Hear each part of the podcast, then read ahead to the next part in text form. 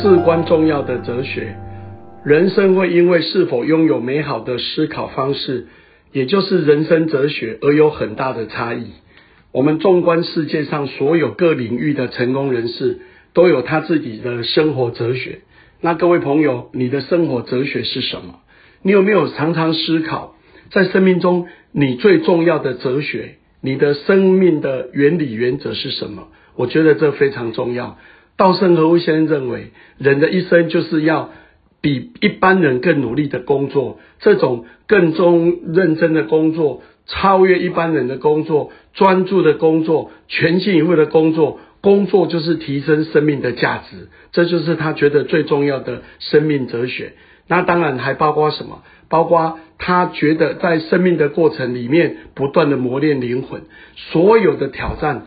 都是在告诉我们，我们还没有那么好，所以我们要持之以恒，不断的努力，坚持到底的努力，不断的思考，全心以赴，能够突破，那磨练我们的灵魂，让我们这一辈子要离开的时候，带着更美好的灵魂，更干净的灵魂离开。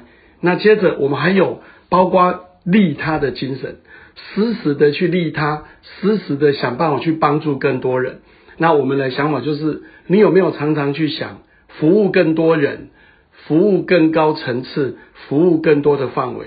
如果你的生活哲学里面常常是以服务为基础，不断的提升自己的能量，不断的想办法去帮助更多的人，起心动念都希望别人更好，你的顾客更好，你的家人更好，你的朋友更好。我相信最后你就会更好，因为在生命的过程里面，命运是不会变。但是因果报应会改变，只要我们时时存着利他的精神，那么你的善因一直种，善的行动一直行动，那你的人生的结果一定会改变。因为我们之前提到，人生结果等于思考方式乘以热情乘以能力。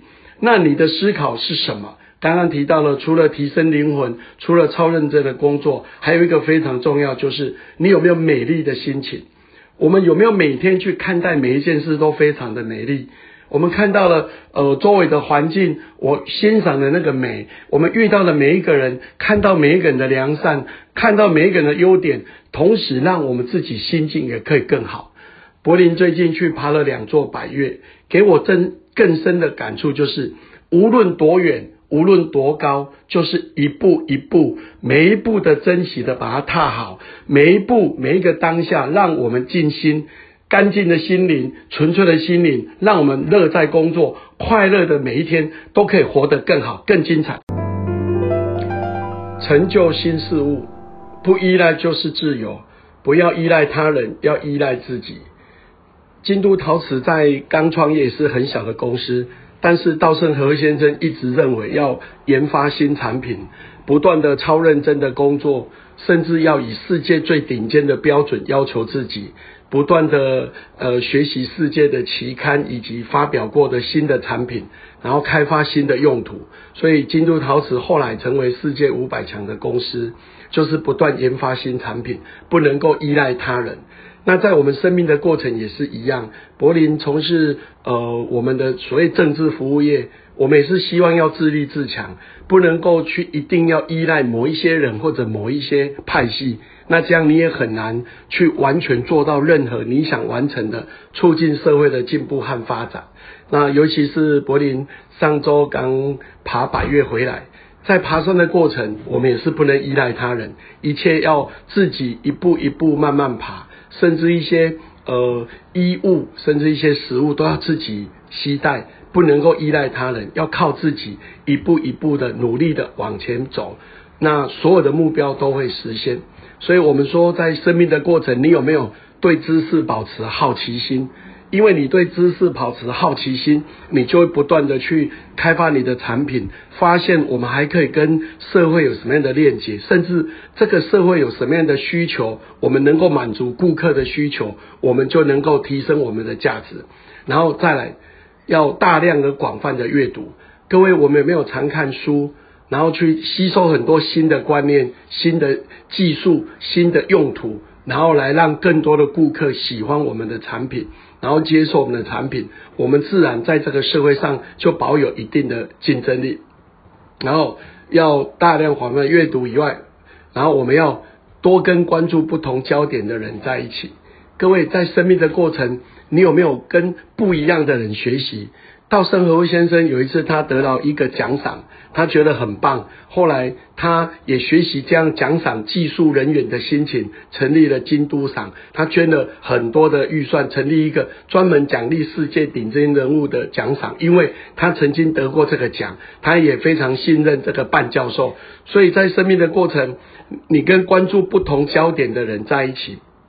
你就会学习到不同的资讯，你的生命的厚度跟广度就会更加的美好。所以在生命的过程，你有没有一个美好的心灵，不断的想要为这个社会开创更新、更多、更好的价值，我们的生命就会自然更好。所以努力的、珍惜的，把每一天、每一步行动到最好。我假如抱着因为什么都没有，所以无法完成的观念。那就不可能成就新事物，所以无论是在商场上、学术、艺术、科学等各种领域，我们要怎么做才能达成新的成就？那就是要做从没有做过的事情。要激发创造力，就不能基于过去的经验。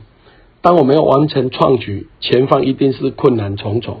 最重要的是，你有没有坚定自己的意志，大步的做好自己正确的道路，绝不妥协。所以我们必须要没有依赖性，就是不能依赖过去的经验或者依赖你的团队，而不断的时时要有创新。所谓的挑战困难、突破瓶颈、创造价值。我们在生活中、在工作上，甚至在各种事项上，我们有没有不断去挑战困难，然后突破那个瓶颈？那这个瓶颈有可能是时间，可能是金钱，可能是技术，可能是人脉。可能是专业，可能是不同的地方。那我们把这个瓶颈突破了，我们自然就可以创造那个价值。我们也常说，成功者找方法，失败者找借口。如果我们的一生常常都告诉自己，因为我什么没有，我缺乏时间，我缺乏专业，我缺乏资金，所以我不能达成，那你就是不断在找借口。我们能不能重新再思考？因为我什么都没有，我必须去创造。创造出时间，创造出资源，创造出能量。那我们要如何做？那这时候蓝海策略的四个象限：消除、减少、增加、创造，就可以重要显现出来。请你把任何事情可以消除的，通通不要做。无谓的交际应酬，无谓的浪费生命，不断的抱怨，不断的否定自己，不断的去否定别人，这些全部可以通通消除。然后接着要减少，有一些事要做，但做少一点。好，比如说看报纸，譬如说我们很多钱是浪费的，哦，很多包括有人很多每天要买很多冷饮，这些都可以减少。然后接着把这些时间、技术、能量、资源、金钱用在增加，让我们现在每天可以做的，可以持续做得更好。最后就是要做创造性的工作，也已有。